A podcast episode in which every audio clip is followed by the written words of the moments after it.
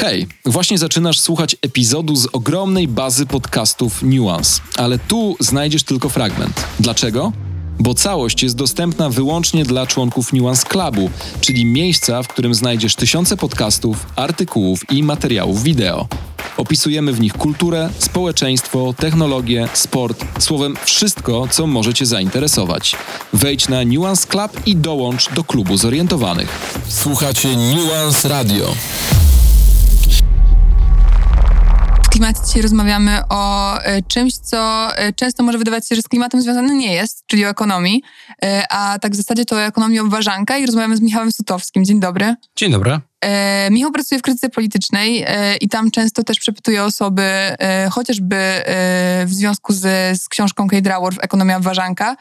I to jest książka, która pokazuje nam, jak tak naprawdę, trochę tutaj patrzę na ciebie z znakiem zapytania na twarzy, e, jak naprawdę możemy kształtować ekonomię, która jest e, na miarę kryzysu klimatycznego i na miarę tych wyzwań, które stoją przed nami w 2022 roku i w kolejnych latach. No tak, dlatego że y, Kate Raworth, czyli autorka tej książki, wychodzi z założenia, że no, gospodarka, sposób w jaki gospodarujemy jest no, kluczem do tego, jak wygląda nasze społeczeństwo i y, jak wygląda również nasza planeta. Y, no a to, w jaki sposób gospodarujemy, jest w dużej mierze determinowane przez to, y, co mówią nam, czego nas uczą ekonomiści. To nie dlatego, że oni jakoś z zakulis sterują tutaj jakimiś wielkimi procesami, tylko po prostu dlatego, że mm, rozmaite kategorie, pojęcia, modele, dogmaty ekonomiczne, ekonomii, przede wszystkim ekonomii głównego nurtu ostatnich kilku dziesięcioleci, to jest coś, co z ekonomicznych katedr, z tych takich bardzo wyrafinowanych seminariów dla doktorantów, dawno już przeszło na poziom taki bardzo, e, znaczy na poziom uproszczony i na poziom dostępny e, także przeciętnemu obywatelowi zainteresowanemu sprawami publicznymi, a nawet nie zainteresowanemu sprawami publicznymi, bo bardzo wiele tych ekonomicznych dogmatów stało się elementem takiego e, zdrowego rozsądku w cudzysłowie, czyli tego, w jaki sposób potocznie myślimy, w jaki sposób potocznie wyobrażamy sobie, jak jest, co robić i co będzie y, w przyszłości. Czyli wyobrażamy sobie, no, jakby no, diagnozy nasze, tak, y, świata dookoła są gdzieś oparte na tych, y, na różnych teoriach. To zdaje się Keynes mawiał, że jak ktoś uważa, że ma neutralne poglądy, czy że, czy że jego poglądy na, na gospodarkę nie są polityczne, no to znaczy, że naj, najpewniej jest niewolnikiem poglądów jakiegoś dawno, dawno zmarłego ekonomisty. Mhm. No, czyli po prostu to, to, to, co kiedyś stawiano jako teorie, czasem nawet kontrowersyjne, po jakimś czasie stało się takim common sense, prawda? Czyli tym, co, co ludzie myślą, nawet nie wiedząc, że to myślą, a już na pewno nie wiedząc, dlaczego to myślą i na jakich założeniach to jest oparte. Właśnie, bo e, ekonomia współcześnie e, w ogóle takim też myślę, takiej rozmowie mainstreamowej jest e, coraz częściej e, opowiada się o niej jak o nauce ścisłej. I to jest też coś, co często tutaj pojawia się w tej audycji, że to przecież jest nauka społeczna i w naukach społecznych nie jest tak, że e, wszystko wynika z siebie i jest po prostu e, zawsze prawdą objawioną. E, no niestety Właśnie, czy niestety z ekonomią tak jest? Ja też mam wrażenie, że teraz dopiero zaczyna się taka rozmowa w Polsce właśnie o tym, że mamy jakąś alternatywę i że poza tym kapitalizmem rozumianym w takim sensie, w jakim mamy go dzisiaj, mamy, mamy różne alternatywy, czy pozdrost, który jest znacznie bardziej skrajną tak naprawdę propozycją. Radyka, radykalną. Tak radykalną tak. propozycją niż ekonomia obważanka.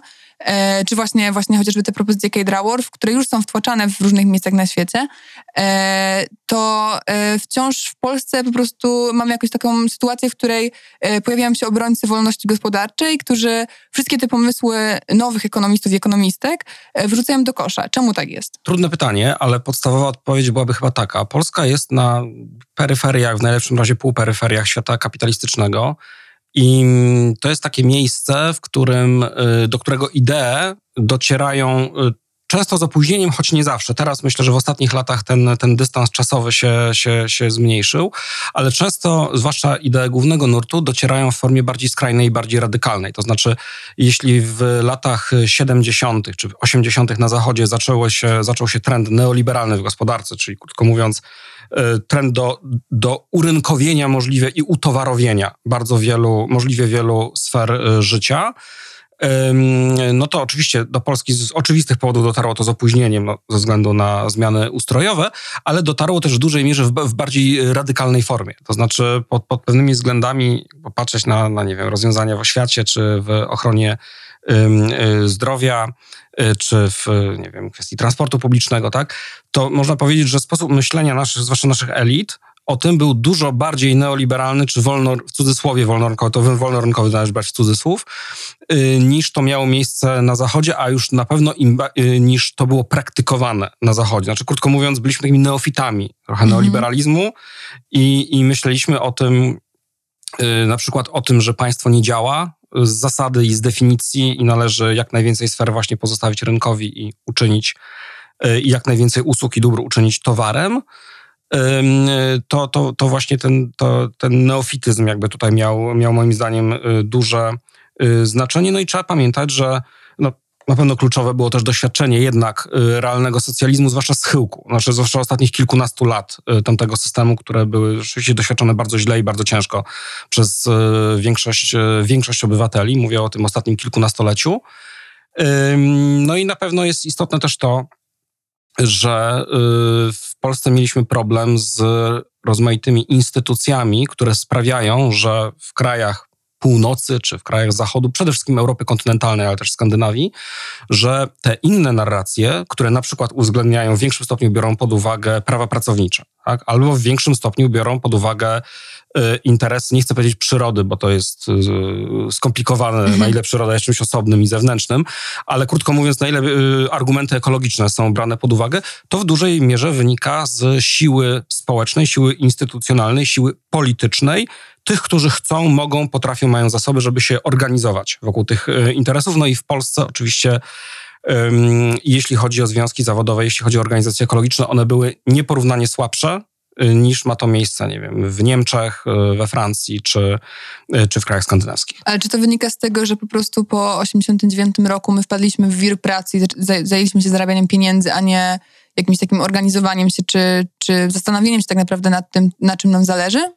Tak, znaczy zacznijmy od tego, że nam naprawdę zależało na podniesieniu poziomu życia. Znaczy w Polsce mniej więcej od lat 70. Zachód, Zachód utożsamiany z RFN, Skandynawią, Francją, Austrią, Berlinem Zachodnim, prawda, taki osobny jeszcze byt, y, był traktowany jako ten horyzont odniesienia. Tak chcielibyśmy żyć, a do tego nam się to skleiło, ponieważ to były kraje kapitalistyczne, że tak wygląda kapitalizm. Po prostu jak jest kapitalizm, jak się ciężko pracuje, y, jak ludziom się zostawia inicjatywę, to wtedy jest dobrobyt. Oczywiście nie uwzględniano, to było dość naiwne postrzeganie kapitalizmu z tej prostej przyczyny, że my widzieliśmy kapitalizm w wersji demo niejako, to znaczy taki y, najbardziej, najwyżej rozwinięte kraje kapitalistyczne w swojej historii i jeszcze obudowane wszystkimi instytucjami państwa dobrobytu. Czyli zobaczmy najlepszą wersję, jaka mogła, jaką można sobie wyobrazić.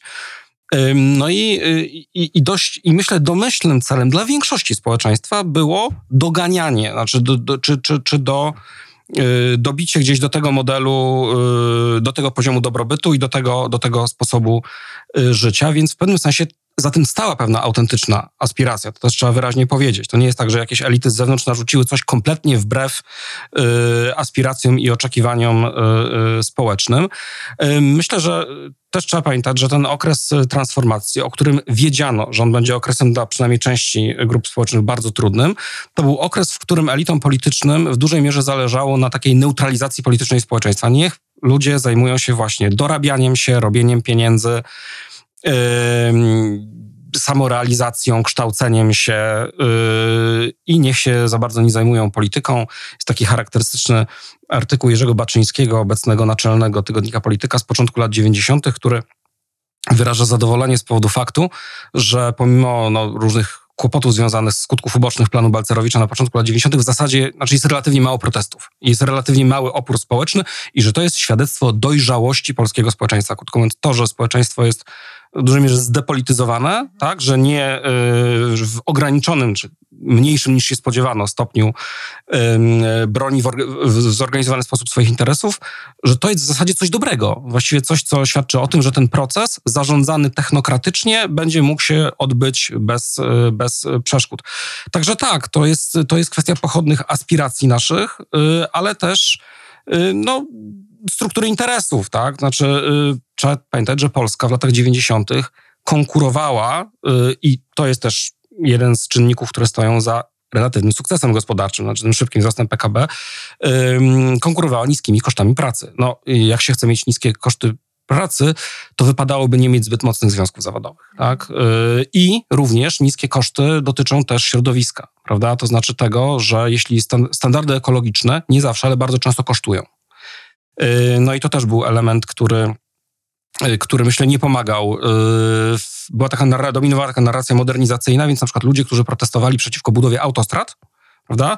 To byli jacyś wariaci, ekolodzy, którzy chcieliby, nie wiem, żeby Polacy wrócili do jaskiń najlepiej, no bo przecież zwykły, przeciętny Polak chciałby, żeby tu było jak w RFN, to znaczy, żeby tu były na przykład długie, porządne, proste autostrady, prawda? Yy, w związku z czym ta atmosfera z bardzo wielu powodów, no, nie sprzyjała temu.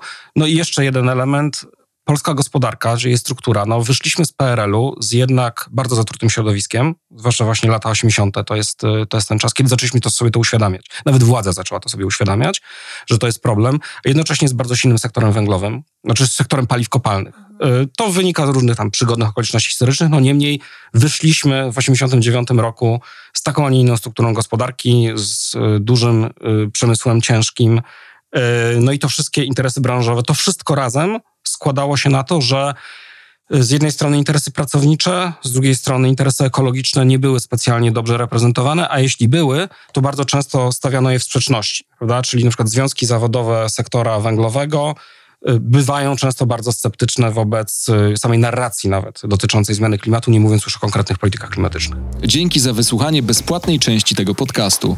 Jeśli masz ochotę na więcej, dołącz do Nuance Clubu klubu zorientowanych i spędzaj mniej czasu na słuchaniu takich komunikatów, a więcej na słuchaniu całych podcastów. Sprawdź, co dla Ciebie przygotowaliśmy i rób razem z nami niezależne, rzetelne i pasjonujące media.